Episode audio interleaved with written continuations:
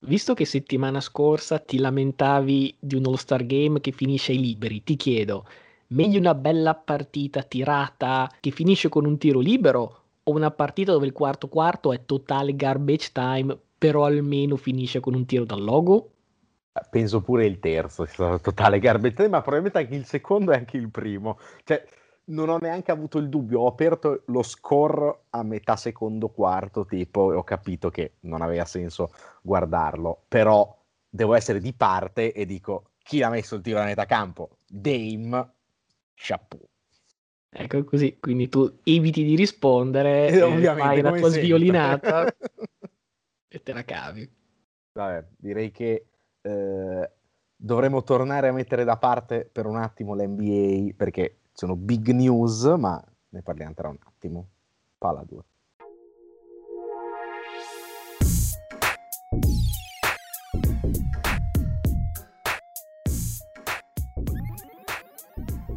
Bene, quindi siamo arrivati alla 52, 2 più dell'oro, per sentirsi più giovani. Eh, io sono sempre Luca Bolognesi. E io sono Matteo Venieri, 52 che a memoria, a parte che è il classico numero da linebacker, prima di fare controlli a me è venuto in mente giusto Clay Matthews e peraltro un po' mi dispiace che per il 50 non abbia citato AJ Hawk che faceva il compagno di reparto ai Packers Uh, però insomma 52 è un numero con molti rispetto agli ultimi che c'erano discreti sconosciuti ecco il 52 indossato da gente più nota. Eh, stai mettendo in dubbio Boba Marianovic scusa. Mai. No. No scusami. Comunque la cosa strana è che ti sia venuto in mente un grande esponente dei Packers e non ti sia venuto in, me- in mente il più grande forse linebacker di sempre o quasi. Comunque candidato al ruolo Ray Lewis che ha, fatto, ha segnato un'era diciamo dei linebacker non proprio stesso ruolo perché un pass rusher Clay Matthews contro un uh, linebacker centrale come Ray Lewis più simile a Clay Matthews c'è Khalil Mack che è in, um, in attività col 52 se vogliamo guardare all'NBA una chicca che ti ho trovato è Brad Miller che in più squadre ha avuto il 52, noto picchiatore d'area. me, lo, me, lo, ricordo forse ai Chicago Bulls, credo, assieme a Tyrus Thomas, una bella coppia di lunghi con le mani quadrate. Ma tra l'altro Brad Miller forse neanche così quadrate, però di, di dietro picchiava come un fabbro. E poi soprattutto Greg Oden, più che per il giocatore, per il giocatore che non è stato, però aveva il 52. Ecco, io Brad Miller ai Bulls me lo ricordo perché l'altro giorno è stato l'anniversario, non chiedemi che numero, ma tipo 14, giù di lì, non lo so, del famoso tiro scadere di Wade contro i Bulls. esatto, era in campo lì. E lì si fa- c'è il famoso stacco della regia che va sulla faccia, proprio primissimo piano di Brad Miller, che fa tipo fuck bro, una roba del genere che ricordo bene. Ho visto, ho visto, quell'episodio 500 volte, nonché penso anche in diretta al tempo. Quindi. Teniamo un attimo le redini della situazione perché già stiamo sforando e rischiamo una sforata, penso, epica perché è successo una cosa che non sarebbe mai dovuta succedere, almeno per i nostri podcast. Quindi via l'NBA per un attimo, dentro l'NFL ce le racconti gentilmente. Esatto, perché uno dei miei temi preferiti, nonché di tutta America... Temo il tuo tema preferito in assoluto assieme a, a Tompa. Esatto, eh, peraltro ci, ci, sono news anche su Tompa, quindi oggi è proprio festa un grossa. Podcast, un podcast tragico questo. Esatto, si rischiano le 5 ore abbondanti, perché il famoso tema appunto che in tempi di magra noi abbiamo proprio cioè preso e, e, e, ripassato a destra e a sinistra da 50 angoli diversi, era il famoso ma Prescott rinnova o non rinnova? E se sì, a quanto? E se no, dove va? Ecco, finalmente abbiamo la nostra risposta perché ha effettivamente rinnovato con Dallas firmando 4 anni a 160 milioni di cui 126 garantiti, peraltro con uh, un uh, signing bonus record da 66 milioni che considerando tutto, se non ho capito male, nell'anno solare 2020-21, quei 12 mesi, ha guadagnato tipo 100 e passa milioni. quindi buon per lui, complimenti. Ehm, ricordiamo peraltro che l'anno scorso, ovviamente non c'è nulla di, di ufficiale, però a livello ufficioso rifiutò 5 anni a 175 milioni e facendo i calcoli, se, ci, se metti i 31 del franchise tag dello scorso anno e 160 di questo, chiaramente ha avuto ragione lui, nonostante quel famoso, nonché bruttissimo infortunio alla caviglia in week 5 anche che... perché, esatto, cioè, è successa una delle peggiori cose. Cioè, dicevi, no, il tag rischia l'infortunio grave che si gioca tutto. No, l'infortunio grave più ha preso più soldi. Io è la cosa incredibile di questa storia. Eh, a questo punto mi viene quasi da dire che il famoso spauracchio del ah ma se i giocatori taggati si infortunano o espandendo un po' il concetto ah se i giocatori di college si infortunino, onestamente sono viste bru- brutti infortuni, non tantissimi, ma brutti infortuni. E, insomma, Alex Smith aveva anche un'età e comunque è tornato. Paul George era molto più giovane e penso che nessuno si ricordi più chi è uscita la gamba, che è uscito l'osso dalla gamba. Quindi alla fine, se sei giovane, con le tecnologie che ci sono adesso, eh, medici che ti seguono 24 ore su 24, ci sta che certi infortuni non siano più una sentenza, anche se mi ricordo che il tuo commento all'infortunio Prescott è carriera finita, punto di domanda. Quindi gli allarmismi Beh, era diciamo, bruttino da vedere. Era no, bruttino da vedere. A, a, ripensarci, paradossalmente, è meglio quello che un ginocchio eh, a livello di ripercussioni eh, future. Cioè, il ginocchio non torna mai più come prima, un osso probabilmente torna come prima se non hai l'età di Alex Smith, che comunque, e comunque il suo è stato veramente più brutto, quello di Smith. Beh, Alex Smith ha rischiato di morire e comunque è tornato in campo e realisticamente giocherà ancora. Quindi, considerando appunto l'età, un infortunio più brutto, il, il, come dire, le, le ripercussioni dell'infortunio stesso con l'infezione e quant'altro, comunque è riuscito a tornare. No, no, certo, però Prescott, di, Prescott, di Prescott dici... Certo, quasi. Eh, cioè, ti fai crociato o ti, ti sbricioli il ginocchio peggio, cioè tipo uh, rotule o, o tendine d'Achille, è già diverso per un QB che corre. E comunque penso che è vero che da un certo punto di vista dovrebbe calare questo spauracchio dei giocatori che si infortunano nell'anno taggati, ma non è un running back. I running back sono notoriamente carne da macello. Un quarterback, eh, diciamo che Prescott comunque per quanto io lo critichi, può stare in campo in NFL, per me quei soldi lì sono veramente fuori di testa, però può stare in campo, fa tante cose in maniera intelligente, eh, non è che smetterà di farle se correrà un pelo più piano. Non credo comunque sia un infortunio che, o almeno Dallas non pensa che sia un infortunio che lo farà correre più piano, perché se no non gli dai 126 garantiti a uno che è, è in ospedale, mentre gli, gli, dai 126 garantiti, di cui 60 sull'unghia, così di signing bonus, mentre è nel letto dell'ospedale. Insomma, No, no, adesso ho già visto video di, di Prescott in piedi che si allena e quant'altro. no, quindi... era una batteria. No, no, era capisco, eh, però nel senso, cosa, cioè, eh. immagino che a livello fisico ci siano già state eh, firme e controfirme di, di medici e luminari sul fatto che fosse andato bene. Io ricorderei comunque un certo Adrian Peterson che nel 2011 si fece ACL ed MCL, 2012 MVP.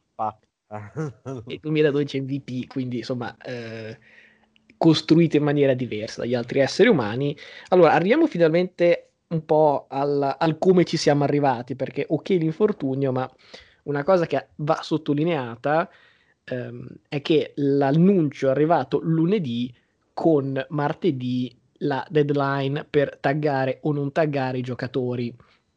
Poi su questo ci arriveremo. Ovviamente Dallas ha provato a, a rimandare diciamo, l'inevitabile per un paio d'anni, perché ricordiamo Prescott draftato al quarto giro, quindi a differenza di quelli nel primo giro non c'era l'opzione per il quinto anno, quindi una fate sui quattro anni, l'opzione per il quinto anno sostanzialmente è stato un tag, chiaramente mm, vagamente più costoso dell'estensione, e a questo punto Dallas ha dovuto insomma eh, mordere la pallottola, come dicono qua, e, e firmarlo sul valore, come sempre quando si parla di giocatori, di quarterback nello specifico che firmano, Mahomes è forse l'ultimo per un po', ma arriverà qualcuno che lo supera, visto che puoi amarli o non amarli, però insomma Lamar Jackson e, e Allen sono i prossimi addirittura di, di firma, di firmona, eh, quindi magari non passano Mahomes, però insomma eh, ci sta che l'ultimo che firma è sempre quello che qualche record lo, lo sbriciola. Prescott non ha sbriciolato quello totale di Mahomes, però a questo punto è il secondo davanti a gente come Deshaun Watson, per esempio. Va anche ricordato che ai tempi i più pagati furono per tipo due giorni, so, Derek Carr, Jared Goff, Jimmy Garoppolo, quindi insomma ci sta Pesi che anche be- gente... Pesi bene, eh, quelli di Goff e di Garoppolo. No, però se ci pensi, ai tempi loro erano i più pagati con tipo so, 33, eh, forse esagero anche, e ora lui è il secondo più, più pagato con una media di 40. E poi arriveremo a parlare di altri giocatori, appunto, che in questi giorni hanno anche firmato. Io penso che Dallas fosse sostanzialmente impiccata, nel senso che un altro tag ti veniva a costare, mi sembra, 38, quindi più o meno i soldi erano gli stessi. Poi taggarlo una terza volta era sostanzialmente fuori mercato. E, e sostanzialmente, soprattutto, la cosa buona che sono riusciti a fare, credo relativamente l'unica cosa buona, è che il cap hit di Prescott nel 2021 sarà solo di 22 milioni, appunto rispetto ai possibili 38 del tag al secondo anno, il che dà una grossa mano, credo, alla squadra che necessita di varie pedine, visto che abbiamo visto con uh, Zach Martin, uh, Montero Smith out, la linea onestamente groviera, la difesa in generale abbastanza, insomma, versione Dockers per fare un complimento. oh no, ma adesso cosa offendi? Ci sono io in difesa dei Dockers, cazzo vuoi? Io sono meglio delle safety. De, ecco, allora dei, manda dei, il tuo curriculum, manda qualche video dei Dockers fatti col drone a uh, Jerry Jones e magari ti arriva un, un, contratto perché insomma la squadra va bene Zeke che comunque mi sembra già abbastanza in, in, calo e non da poco. A Mari Cooper hai dato 100 milioni non, non troppo tempo fa, hai draftato CD Lamb, hai Gallup che è nato il primo giro. Eh, insomma, le, le, pallottole ci sono. Che Prescott sia quel tipo di quarterback, mi sento di dire no. Anzi, io avevo proposto una bellissima idea a Dallas, purtroppo non sono stato ascoltato, che sarebbe stata tag tag non esclusivo, lo tradi, la, il posto ideale erano i Jets perché hanno i soldi e hanno la disperazione di un quarterback, hanno una squadra che è talmente scarsa che ha la seconda chiamata assoluta, con quella ti prendi Justin Fields e hai altri 5 anni dove non paghi un quarterback, Fields e Prescott, cioè detto che ovviamente uno è un pro e uno ancora no, però comunque simili, e a quel punto se è vero che il modo migliore, al di là di avere Brady, per vincere un Super Bowl e avere un, un, un rookie col contratto, scusa, avere un quarterback col contratto da rookie, eh, a quel punto si fa così. Io penso che questi 42 milioni siano destinati a diventare il famoso Albatros. Dallas o vince quest'anno, o forse vince l'anno prossimo che ha ancora un cap hit de- decente, oppure quando i cap hit iniziano ad andare a 50 milioni auguri. Beh, e quindi hai sposato ufficialmente la mia, te- la mia, tesi dei cubi troppo pagati che non fanno vincere le squadre, noto. Eh...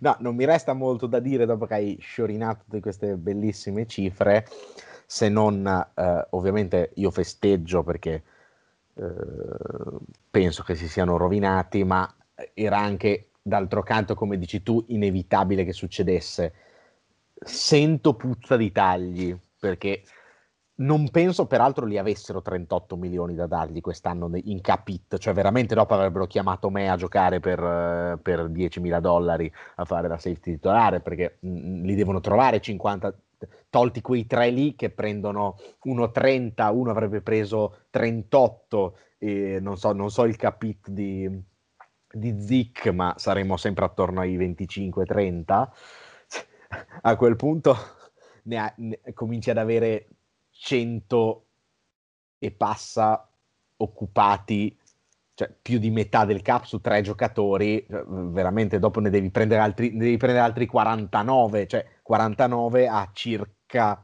1-2 milioni a testa, quindi come quando al fantacalcio ti rovini per prendere CR7 immobile e devi sperare di trovare 8 difensori che giocano tutti a uno perché prendi i difensori del Crotone, solo che fantacalcio così forse puoi vincerlo anche se col modificatore fai fatica, in NFL non vinci.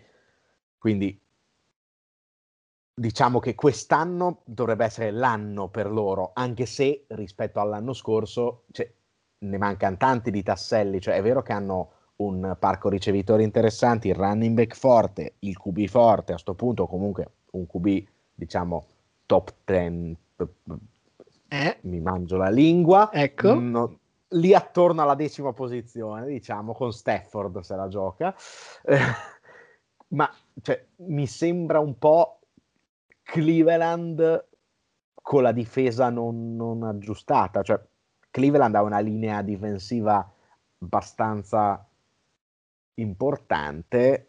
Eh, in attacco ha sistemato la linea d'attacco quest'anno perché aveva già tutti i pezzi a posto e comunque non è arrivata dove doveva arrivare. Dallas mi sembra un anno indietro e invece di avere Mayfield pagato da rookie ha già il QB pagato 40 secondo me faranno fatica. Quest'anno è l'anno loro, ma in realtà sono troppo indietro. L'anno dopo, quando magari riusciranno ad avere qualche pezzo in più, dovranno tagliare o Zico Cooper per potersi permettere Prescott e siamo da capo. Quindi, insomma, io avevo già stappato lo spumante quando avevano dato tutti quei soldi agli altri due, sapendo che poi si sarebbero ingabbiati in questo, in questo giochino. E penso che verrà confermato, no? non è che c'è molto altro da dire se non che mentre eh, e adesso penso che ci arriviamo con le solite news eh, NFL, mentre per permettersi Mahomes Kansas City smonta la linea, questi danno 40 milioni a Prescott, Uh, chi si prenderà Deshaun Watson dovrà, dovrà dar via 10.000 prime scelte e non, avrà, non, potrà fare la squadra. In tutto ciò, Brady rinnova una cicca e cioè, o almeno banchetta come al solito sui cadaveri dei, dei colleghi, degli avidi colleghi. Ecco, in materia di colleghi, visto che tu hai così avuto questa idea di, di, di dire un'eresia, ho fatto una ehm, transition no, spettacolare. Lo, lo, so, lo so, ma io devo fare la conto transition perché in questi giorni ci pensavo. Allora, secondo me ci sono sette quarterback che dalla mattina alla sera prendi prima di di Prescott, che sarebbero... Eh, infatti ho detto attorno al decimo, ah, top ci arriviamo. perché 9. Cioè... Ci arriviamo perché secondo me Brady, Mahomes, Rogers, Watson, Wilson, Lamar e Allen, singola partita barra singola stagione. Singola partita non lo so con Lamar, però vabbè, diciamo vabbè. di sì, ci sta. Ecco, ci sta. poi quando eh. si arriva a parlare di Kyler, Cousins, Stafford, il fatto di preferire Duck pagato tu 42 milioni. Ci hai voluto mettere dentro il tuo uomo prime time. Allora, credimi, credimi che se oggi mi dici preferisci avere Cousins o Prescott a 42 milioni, mi tengo Cousins. Vabbè, grazie, anch'io Cousins a 20 o Prescott a 40, anch'io prendo Cousins a 20, alla stessa cifra però prendo Prescott, quindi quando faccio la classifica dei quarterback ti dico che Prescott gli sta davanti, ma non vorrei Secondo me no, secondo me, non ci sta, secondo me non ci sta davanti né col distinguo dei 42 milioni né in generale. Metti un attimo Cousins dietro alla linea che ha avuto Duck in questi anni e viceversa poi ne riparliamo secondo me. Vabbè, tra l'altro stai parlando con un detrattore di Duck, cioè il classico che eh, sosteneva che eh, funzionava perché c'era Zic, funzionava perché c'era la linea, l'ho detto per una vita sta cosa, però obiettivamente secondo me ha quel tocco in più di poter fare la giocata improvvisata che Cousins non ha e non avrà mai e quindi non vincerà mai un cazzo proprio per questo motivo qui. Eh, cioè se devo, se devo, mettere la squadra per vincere preferisco avere Prescott anche se forse effettivamente è più scarso, aperte, aperte virgolette. In tema di cap andrebbero dati altri due numeri che sono nello specifico 182.5, ovvero i milioni del cap di quest'anno. È Beh, non chiaramente... ho sbagliato di molto prima quando ho detto che ne portavano via più della metà. Allora. È chiaramente un, um, un calo significativo rispetto al 2020, ovviamente si parla di conseguenze del Covid, mancati incassi e quant'altro, e ovviamente appena è arrivato il numero la gente ha cominciato a cadere come pere mature perché i tagli sono stati, come dire, inevitabili per molte squadre che, come dire, magari avevano una vaga idea del numero, ma una volta presentato hanno iniziato a prendere il libro, so, l'album delle figurine, hanno detto mm, tu no, tu no, tu no. Allora, Come i famosi lì... tagli di Vince McMahon che il giorno dopo chiusura per Covid tagliò 20 superstars così secchi. Esatto, eh, allora ti, ti cito un po' di nomi, eh, tu hai già citato i tackle, quindi parliamo, partiamo con Eric Fischel e Mitchell Swartz, de- va detto che insomma Fischer, ex prima scelta assoluta, comunque si è fatto un tendine d'Achille, quindi mh, ci sta che sia tagliato, ovviamente si parla di business da tagliatori di gola, eh, in NFL non, non, ci sono amici, c'è solamente insomma, un contratto che a volte si onora e a volte no, direi più spesso no. Tagliando i due tackle, Kansas City ehm, risparmia 18 milioni rispetto al cap, va un po' da, da capire chi gioca a tackle, pare che vogliano tenersi i Rammers. Sì, anche perché stato... visto quello che, era che, è successo al Super Bowl, eh, esatto. insomma è un problema. No, ma hanno han visto come senza i loro tackle hanno giocato benissimo. Allora beh, cosa gli servono allora Mahomes, Fischer e Suarez? Detto che, ripeto, secondo me Fischer non avrebbe recuperato per la stagione 2021, ci sta a tagliarlo. Schwartz, anche lui infortunato, pare che insomma potesse rientrare in tempo, però insomma 18 milioni non sono bruscolini. Minnesota ha tagliato purtroppo Riley Reef, che era letteralmente l'unico uomo di linea decente adesso magari non propriamente perché anche Bradbury non è male, però insomma il, uno dei pochi che in questi anni è stato una costante left tackle, in quattro stagioni ha concesso 12 sec, se pensi che Cousins si fa seccare anche in sala mensa, insomma, non chiaramente colpa e sua. Uno sta fermo nella tasca mezz'ora, poi potrebbe anche succedere ogni tanto. Mm, ma vabbè, si vede che non guarda Minnesota. Eh, hanno tagliato anche il buon Dan Bailey, che era magicamente riuscito a sopravvivere a svariati errori lo scorso anno, ma insomma non ce l'ha fatta questa volta. Eh, con Riff mi sembra che guadagnino 12 milioni, Bailey non so esattamente quanto, però insomma anche Minnesota deve un pochino reinventare una linea che ha avuto abbastanza problemi. New Orleans ha tagliato più o meno chiunque perché eh, mi risultano il, il, tuo ex amico Jack Rabbit, Janoris Jenkins, Emmanuel Sanders, Quan Alexander eh, sì, e, e, Thomas Morsted, il, il Goat Panther, tutti tagliati. Eh, insomma, avventure breve per, per Sanders e Alexander hanno anche ristrutturato Michael Thomas, quindi molti, molti giri in quelli di New Orleans. Voi avete tagliato Zeitler, comunque risparmiate 10 milioni. Comunque auguri perché so che vi ritorna il buon Nate Solder, peraltro con un capito tipo 20 milioni, una roba del genere che diventa interessante. Sì, tra l'altro non puoi neanche tagliarlo perché sono garantiti. Esatto, il peggio. Uh, Tennessee uh, in difesa smantella un pochino perché ha tagliato Kenny Vaccaro e buon Malcolm Butler. Eh, smantella perché ha finito la scorsa stagione prendendoci 30-40 punti di media partita, sembra giusto. Eh, Butler diciamo che è uno di quelli che secondo me Belichick ha fatto bene a dare gli al momento giusto, obiettivamente è andato a guadagnare e anche un pochino a fare schifo a Tennessee. Uh, Buffalo taglia Quinton Jefferson e John Brown questa è una cosa vagamente sorprendente. Eh, Detroit, Jesse James e Justin Coleman. I Raiders hanno eh, mandato via Trent Brown, che è stato subito ripigliato dai Patriots. Classica mossa in cui prima lo firma. Hanno, mi sembra che abbiano tradato per lui come left tackle, tipo non ha concesso un sack giù di lì, Super Bowl lasciato andare, strapagato dagli altri e ora ripreso bruscolini, peraltro rifarà anche lui il contratto perché uh, mi sembra 11 milioni quest'anno, ma aiuterà i Patriots, cioè, classica mossa di Bellici comunque. Eh. No, ma infatti tra l'altro questo per, per uh, commentare un po' il tuo discorso, non ci sono amici, eccetera, sni nel senso che spesso è vero e finisce con un taglio, eccetera, però ricordo situazioni simili anche ai Giants con David Dill, eh, Chris Nee, quando si doveva tenere la stessa linea si ristrutturavano questi contratti più che andare al, col macete.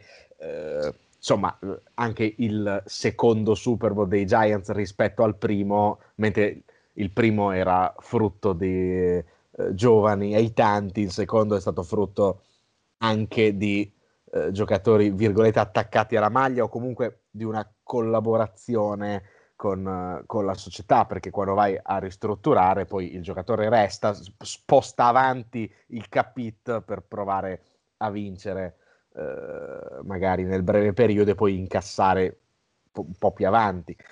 Qualche giocatore furbo magari lo fa, ovviamente più difficile se ti fai un tendine d'Achille ristrutturare. Quando ti fai un tendine d'Achille e pesi 20 milioni, magari è più probabile che tu finisca tagliato e in generale comunque eh, la tendenza mi sembra a tagliare a destra e a manca pur di continuare a strapagare i QB. Beh, che viste le premesse e i risultati del, degli ultimi anni, a me continua a risultare una strategia abbastanza suicida. Eh, perché, perché, dico questo? Perché oltre ai tagli sono stati anche de, dei rinnovi che insomma a livello di soldi lasciano un po' perplessi quando vedi che sei lì che cerchi di limare i 10 milioni qua, i 5 milioni di là, tagliando dei giocatori comunque che magari erano anche titolari l'anno scorso, poi vedi Cam Newton che rifirma a 14-15 milioni, una, una, una, cifra secondo me fuori mercato per un giocatore che è bollito, insomma, cioè, a questo punto tieniti il tackle da 15 milioni e risparmia sul quarterback.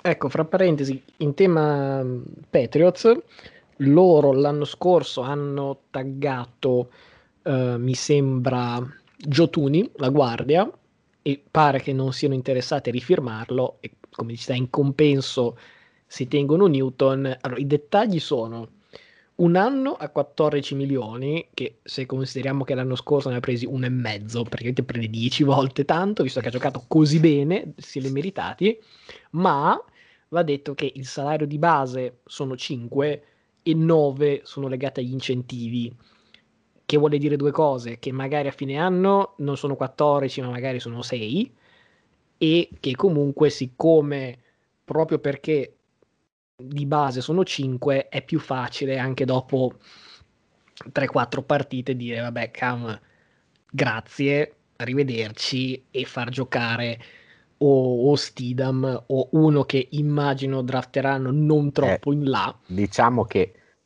secondo me è un po' una rampa di lancio, cioè insomma, eh, magari hanno, hanno preso Brown, eh, Trent Brown, e, insomma, gli mettono magari qualche pezzo migliore dell'anno scorso.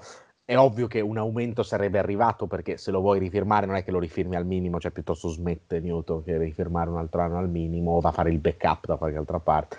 Quindi 5 milioni magari hanno già più senso, lo metti in condizione con una squadra magari un po' meno disastrosa dell'anno scorso nella zona offensiva, diciamo, e comunque sta lì a fare il placement in attesa di essere panchinato per il rookie di turno. Gli dai quelle 4-5 partite con un materiale migliore di quello dell'anno scorso, se fa bene, hai, stesso discorso dell'anno scorso, hai fatto la steal, uh, se va male, hai speso poco e ti ha, fatto, ti ha occupato le prime settimane del rookie come abbiamo detto settimana scorsa, un po' la Tyrod Taylor, che non si sa perché è diventato l'emblema del quarterback che sta lì a fare il... neanche la chiozza, sta lì a fare uh, il, l'occupa posto per le prime settimane, prende due, due sdentate adesso manca e fa entrare il rookie diciamo con poche pressioni. Sì, in effetti eh, lui aveva fatto questo per Baker, solo che è stato tramvato malamente, eh, poi è entrato Baker e, e, non è più riuscito. Comunque ti, ti voglio rileggere un attimino l'attacco neanche troppo virtuale di, di New England per il 2021. Cam Newton e va bene. Running back Damien Harris, Sonny Michel e James White, pure Burkhead che comunque si difendono. Poi nonno Julian Edelman, Nakil Harry che pare sia addirittura al centro di trade, cioè lo vuoi, qualcuno lo vuole, non ho capito perché. Beh, Poi dipende, sarebbe... lo, lo, vorrà proporre, proporre, uno swap di seste probabilmente. Ecco, però... Facile. Poi il buon Osleski, che insomma proprio mani fatate, Jacoby Myers, che io adoro. Ti eh, serve Marquis... abbiano firmato il tuo amico Rudolf, però.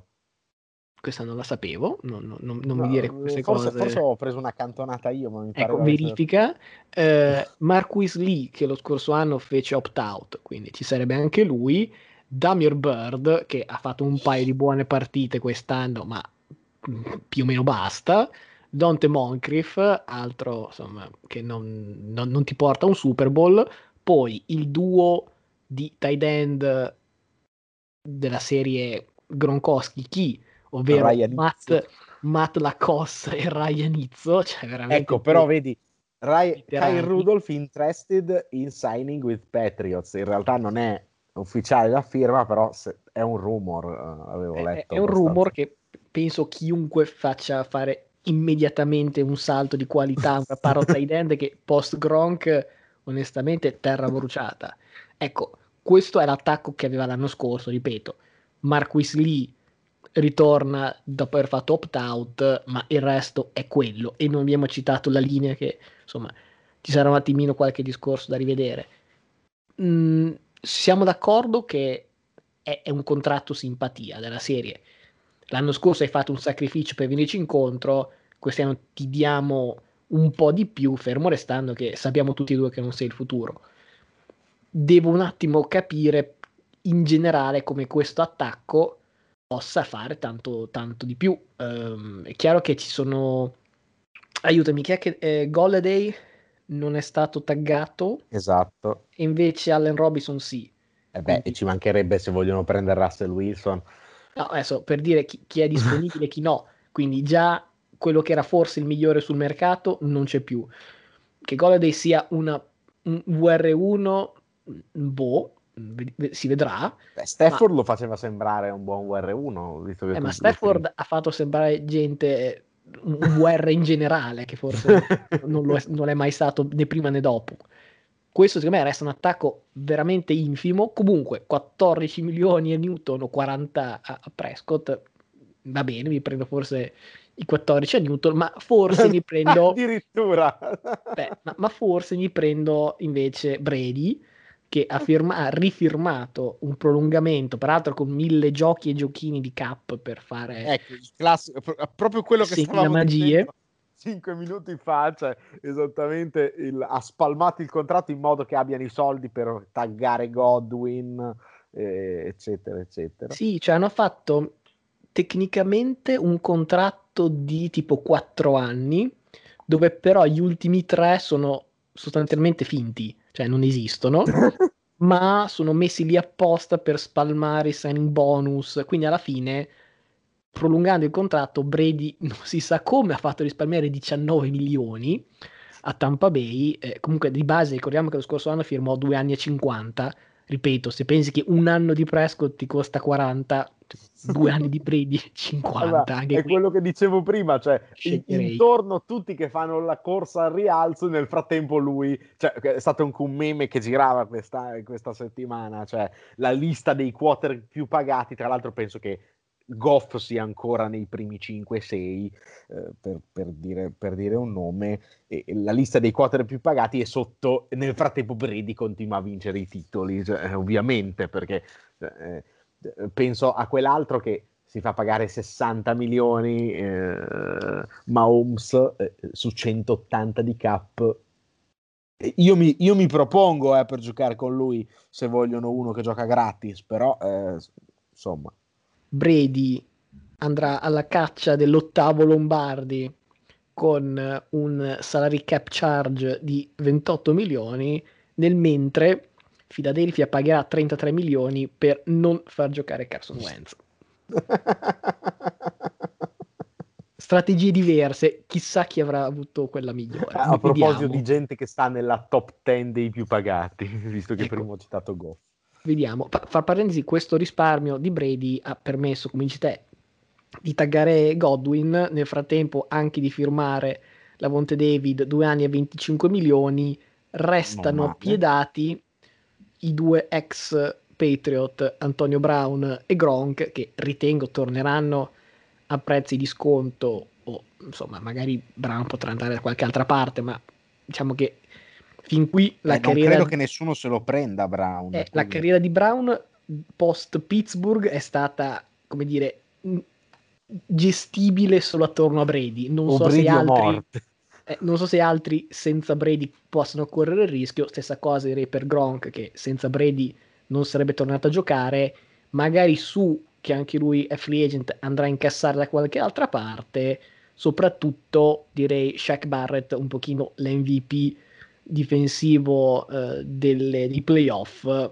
Sicuramente andrà a farsi pagare. Se non ricordo mai era stato taggato lo scorso anno o forse da David che è stato taggato. Eh, Vabbè. Temo che lì bisogna sganciare la grana, però. Eh, servirà ovviamente sganciare tanto, anche perché eh, se non ricordo male ne prende 25 eh, Lawrence, che ha avuto una stagione abbastanza scarsetta a Dallas, quindi insomma, Shaq ha, ha ragione di entrare con uh, il sacco, quello grosso, col simbolo del dollaro e dire riempi, riempi, riempi, dai, dai, continua.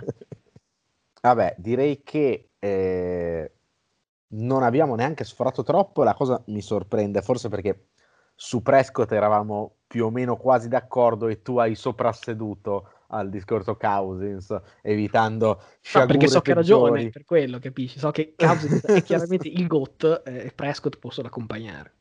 Hai soprasseduto, anche sulla mia battuta successiva hai abbastanza soprasseduto, giustamente. Quindi possiamo eh, passare all'NBA tornare su quella che è stata un po' la nostra intro, anche se sull'All Star Sunday, unica serata per fortuna, eh, temo che ci sia abbastanza poco da dire. E qui invece secondo me, secondo me l'unica cosa che c'è da dire di interessante è che il formato così monosera è una figata. Allora, partiamo col presupposto che all'inizio i vari LeBron, Kawhi e compagnia avevano detto me non, non, non, so se mi va di andarci. Flash forward a domenica grandi sorrisi, grandi abbracci quindi alla fine Adam Silver a non far niente ha avuto ragione perché alla fine insomma tutto è tornato più o meno nella normalità senza bisogno di ordini dall'alto il che rispetto... Curry che vince la gara del tiro da tre LeBron che vince la partita da capitano, cioè tutto ecco, qua, se, conti, se conti che c'era il rischio che le stelle boicottassero, c'era il rischio che gente si prendesse il covid e lo disperdesse fra tutte le star di tutte le città, cioè, onestamente lo scenario peggiore. È ovvio che i, i due di Filadelfia, uh, Simons e Embiid, non sono stati presenti proprio per covid, ma il covid l'hanno contratto dal barbiere quando era ancora a Filadelfia, quindi sono semplicemente rimasti a casa a quel punto era anche troppo tardi per cercare dei rimpiazzi. Comunque, aperta parentesi, azzoppando tutta la tua squadra che già era abbastanza corta. Quindi sì, mi infatti, ritengo abbondantemente vincitore di questa sfida. Ast- con asterisco. Non vado neanche a conteggiare, non vado neanche a fare la somma dei punti dei miei rispetto alla somma dei punti dei tuoi, perché sarebbe una cosa angosciante, visto che pure LeBron ha abbastanza scioperato dal punto di vista realizzativo. Quindi finirebbe. LeBron in... penso non abbia giocato il quarto quarto. Appunto, ti ho detto finirebbe in mattanza, avendo io in squadra, penso i 3-4 uh, scoring leader della sì, partita. Anche l'MVP mi viene da dire, però insomma tutto, tutto fatto apposta, tutto pilotato per andare contro di me, ma insomma, mh, mm, mai siamo abituati. Um, sulla quest- questione gara in tiro da 3 devo dire molto molto bella, una delle più belle degli ultimi anni, non a caso perché c'era Curry, che diciamo che di solito le cose le fa venire più belle di quello che sono magari, e ha avuto ferrato 3 su 4 dal tiro da 3, da 3 nel senso non quello da 1, non quello da 2, quello da 3, da 2 metri dietro l'arco, così visto che... Quello che tu tireresti da sotto, circa. Sì, eh, visto che si stava scaldando perché poi in partita l'ha messo da metà campo, che non so, valeva 6 punti, credo, non lo so.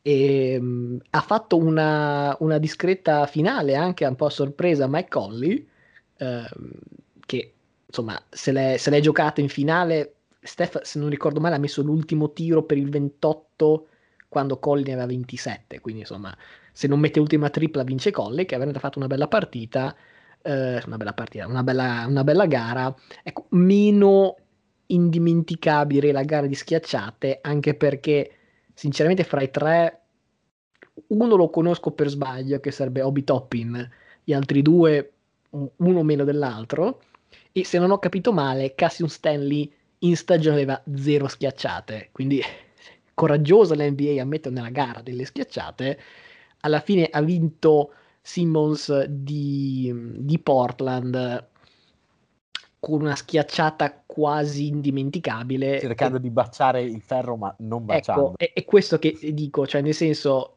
eh, se l'avesse baciato indimenticabile, peraltro poteva anche partire un incisivo 2 nel farlo, quindi forse sconsigliato. Peraltro poi nell'anno del Covid baciare le cose proprio non è la via migliore, però insomma, diciamo premiato l'atletismo, secondo me Obi Toppin ha fatto eh, vagamente meglio, però onestamente poca inventiva, pochi nomi, poca roba, poco spettacolo. Eh, però io ti ripeto, quello che eh, salverei, eh, tra virgolette, è il format che secondo me è molto più snello, soprattutto per me che magari eh, non, questa volta non ho guardato la partita, ma eh, Ehm, sarei dovuto stare sveglio alle 4, sicuramente vedermi tutto, avere nell'intervallo la gara delle schiacciate, ti dà quel, quel che che ti permette di goderti la serata in maniera un po', un po migliore. È ovvio che questo però eh, comporterebbe eliminare quella che era la partita dei rookie, perché poi se i rookie sono convocati nella partita delle star, ma diciamo che per quello che si è visto negli ultimi anni nella partita dei rookie, sinceramente se ne fa volentieri a meno. Tutto la domenica, unico grande show, secondo me, anche dal punto di vista eh, della pubblicità, eccetera.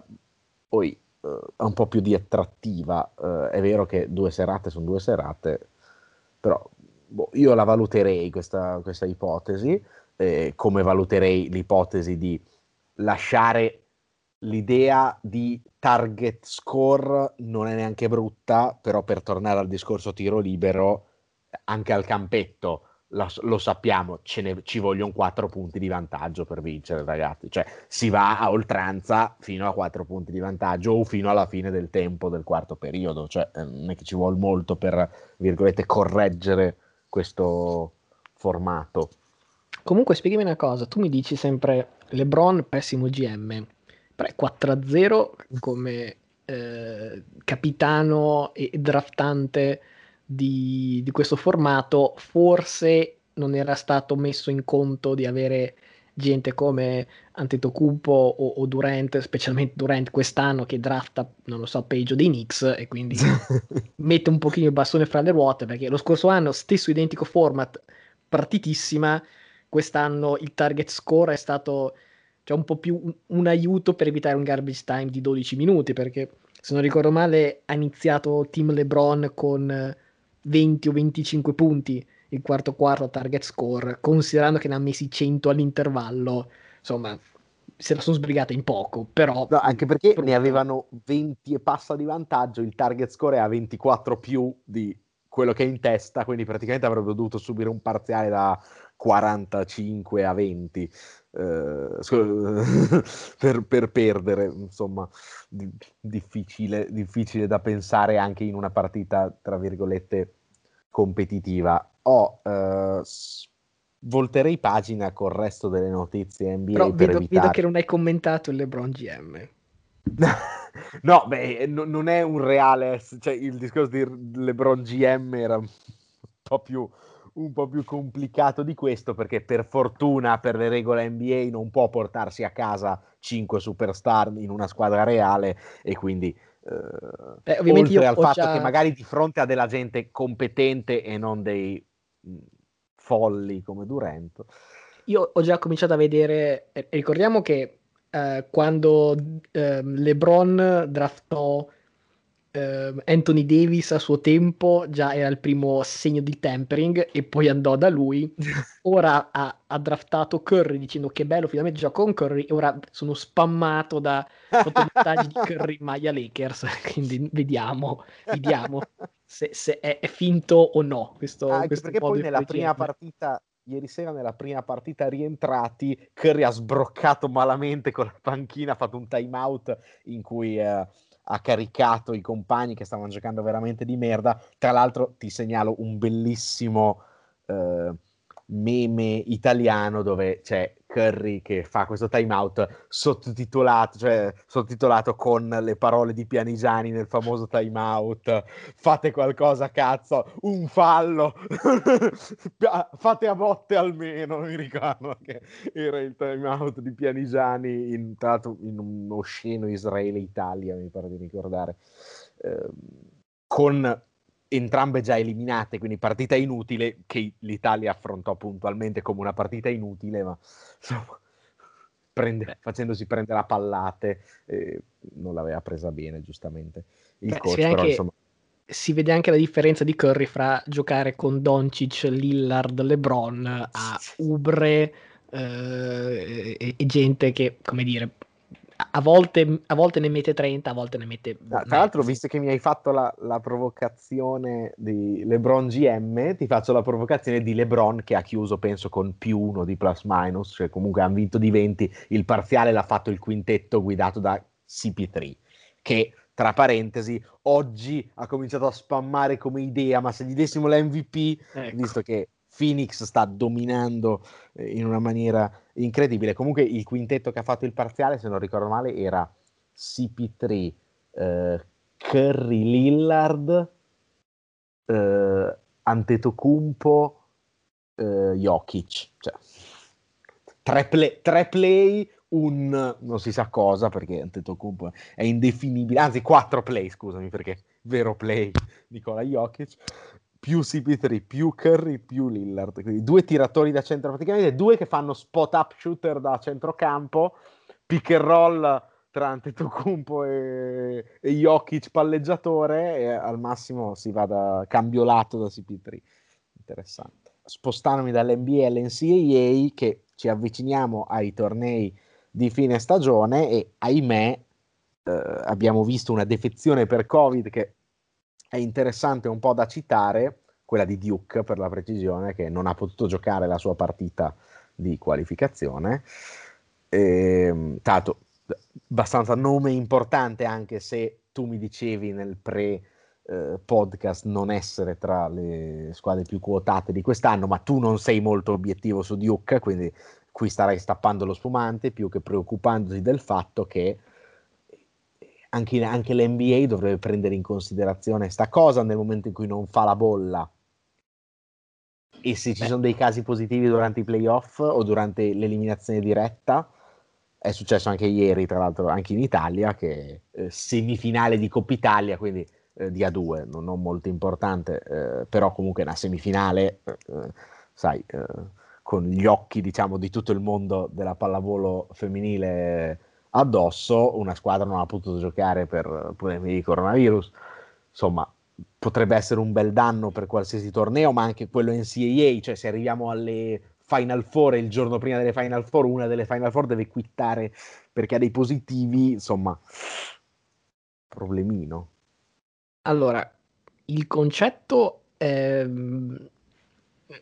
chiaramente spinoso, perché da quello che ho capito alcuni e non pochi giocatori sono usciti abbastanza mentalmente scossi dall'esperienza bolla e uno a caso Pandemic P. Direi che un'esperienza così non credo la voglia ripetere.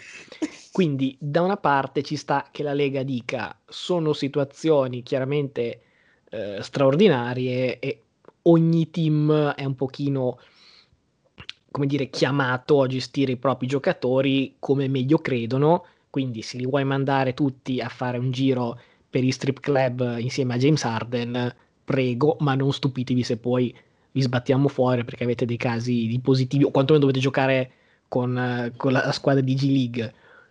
D'altro canto, facendo, cogliendo un pochino questa tua, non la chiamerei provocazione, però insomma questa tua ipotesi relativa al torneo NCAA, allora Duke quest'anno ha avuto per vari motivi una stagione deludente, ha un record vicino al 50% di vittorie, quindi vincere il torneo NCAA era propedeutico per staccare il biglietto per il torneo. Chiaramente anche una Duke a ranghi ridotti e senza stelle comunque porta gente a guardare la TV. Uh, quindi l'NCAA avrebbe tutto l'interesse per mantenere determinate squadre all'interno del torneo, stesso concetto per l'NBA che appunto da un certo punto di vista può dire gestitevi voi se volete vincere bene, se no fate quello che volete, dall'altro immagino che Silver non voglia correre il rischio di perdere un LeBron a caso perché non lo so, eh, il quindicesimo della panchina prende il covid e quindi tutti, tutti a casa si vedrà, è abbastanza difficile capire come, come la situazione evolverà. Io mi sento di dire che probabilmente la bolla non la rifanno. Forse per allora ci sarà anche qualche giocatore, ehm, forse con il vaccino, visto che si parla di Biden che ha detto entro il primo maggio tutti dovrebbero essere ehm, nel sistema diciamo, per, per, farsi vaccinare e lui diceva tutti vaccinati gli adulti entro fine maggio. Adesso i tempi dell'NBA non li conosco perché insomma hanno cominciato con tempistiche diverse rispetto al solito, però chissà. Sì, esatto, il vaccino direi che è comunque la, la speranza abbastanza eh, sicura eh, per, per, far andare avanti la baracca. Sicuramente eh, l'NCAA che si dovrebbe chiudere in queste settimane farà più fatica. Eh, l'NBA può permettersi comunque qualche mese in più eh, per ragionarci su, eh, anche perché bisogna capire come verranno recuperate le miliardi di partite che sono state eh, già rinviate. Ah, comunque chiud- vorrei, vorrei, vorrei, aggiungere una cosa sulla questione Covid, perché prima sono dimenticato di dirlo all'interno della questione mm, All-Star Game. Ci sono state un po' di lamentele quando citavo quelle di LeBron e altre superstar, di gente che diceva ma alla fine non c'è il pubblico, c'è anche poco da festeggiare onestamente di questi tempi, meglio starcene a casa le nostre famiglie. Ecco, al tempo stesso eh, Brian Windhorst di, di ESPN ha detto che almeno proprio a stare conservativi sono stati visti 150 giocatori NBA a far festa a Miami, chiaramente non tutti insieme, ma nel complesso durante lo Star Break. Allora, siccome i giocatori All Star erano a giocare, vuol dire che i non all star, quelli che in teoria dovrebbero essere quelli che stanno più tempo in palestra o con la famiglia o tutte e due, erano a fare baldoria. Quindi capisci che sono discorsi che come sempre lasciano un po' il tempo che trovano, eh, alla fine sta a giocatori, e un altro si diceva grandi vaccinati, adesso la parola vaccinati ha un altro significato, però insomma... Grandi ma non ancora vaccinati. Non ancora vaccinati, non per tutto, a, a essere responsabili. Se la Lega ti dice va bene, non facciamo la bolla, gestisciti te e poi vai a fare festa a Miami. Ripeto, secondo me i vari Chris Paul, Steph Curry e compagnia non ci vanno. E se appunto il, l'ultimo uomo della panchina per il famoso contact tracing devono poi fermare tutta la squadra, è un po' un problema poi, no? Eh, eh, esatto, soprattutto anche per l'ultimo uomo della panchina che potrebbe passare un brutto quarto d'ora. Ora, visto che siamo riusciti a sforare comunque anche oggi, eh, ti invito Ero a fare una, una, carrellata proprio telegrafica dei movimenti di mercato, perché ce n'è stato anche qualcuno di interessante. eh, sulla questione Meyers Leonard che eh, se non ho capito male avrebbe fatto eh, durante una diretta live un podcast un commento antisemita ecco, non dire podcast che si sa mai che ti scappi qualcosa nel frattempo esatto. poi sospendono te eh, insomma è sospeso una settimana 50.000 dollari di multa e tante, tanti bacchettamenti in giro Beh, sospeso speso una settimana che è rotto fino a fine stagione comunque in tutto ciò. Quindi... Sì, non credo una gran perdita per Miami, stavo per dire, diciamo che eh, movimenti di mercato interessanti sono soprattutto altri. Ecco, eh, detto che non mi piacerebbe tradare lui e i suoi 20 milioni o quello che sì, prende, sì. 20 no, però ne prende tipo 9. Quindi 50k allora... li paga anche volentieri comunque. Sì, cioè 50k sono quelli che avevano i pantaloni. Comunque, eh, settimana scorsa abbiamo detto Griffin buyout, avevamo anche detto Nets favoriti e infatti è finito ai Nets. Ovviamente ora si parla di un super super team, visto che al momento ci sarebbero Kyrie, Barba, KD, Griffin e mm, vabbè, o uh, Joe Harris o un non lo so, eh, come si chiama, Jeff Green, ma Andre anche comunque. ecco perché il prossimo potrebbe essere un altro che è già in un odore di buyout che è appunto Drummond e a quel punto non dico che è un altro all-star team però più o meno magari lo star team di qualche anno fa però anche perché tecnicamente Drummond è messo meglio cioè nel senso di Griffin abbiamo detto settimana scorsa che è un po' sì, fa comodo sicuramente a Brooklyn nella second unit, eccetera, perché fa tante cose, eccetera. però non è il giocatore che ti fa fare il salto di qualità. Drummond farebbe probabilmente più comodo ai Lakers come ruolo, visto che l'esperimento Margasol è andato sì e no, eh, però è un giocatore che comunque cioè, faceva 20 più 20 fino all'altro giorno, eh? poi a Cleveland, eh? però sì. Sì, però 20 rimbalzi devi fare, cioè, uh ed è quello che serve a, a, ai Nets più che ai 20 punti, direi, quindi siamo d'accordo. Se non sarà DeAndre Drummond, potrebbe essere PJ Tucker, perché anche lui è ufficialmente out eh, da Houston, insieme a Brooklyn, anche Los Angeles, Milwaukee e Miami sono interessate. E tu ci speri? Io eh, sì e no, nel senso che mi piacerebbe più uno un po' più chino grosso rispetto a PJ Tucker, eh, però ti dirò che non mi dispiacerebbe la Marcus Aldridge che pur avendo medie onestamente delle più basse in carriera, a questo momento siamo a meno di 14 punti, 4 rimbalzi e mezzo in 26 minuti, 36% da 3, che fra parentesi è quello che tirava pure Griffin, però insomma può essere una presenza un pochino più importante detto che appunto abbiamo perso Myers Leonard, che non è una presenza importante, ma comunque è, è un, un, corpo lungo da, da mettere lì in mezzo. Eh, ci sarebbe anche, o meglio, ci sarebbe stato anche il compagno di merende di PJ, Eric Gordon, sfiga, si è fatto male, out un mese, un mese e mezzo, e siccome la trade deadline è fra un paio di settimane, direi che resta lì a, a fare festa ma purtroppo a non giocare, potrebbe non tornare neanche lui. Diciamo che come è andato via il Barba si è sciolto tutto. Eh.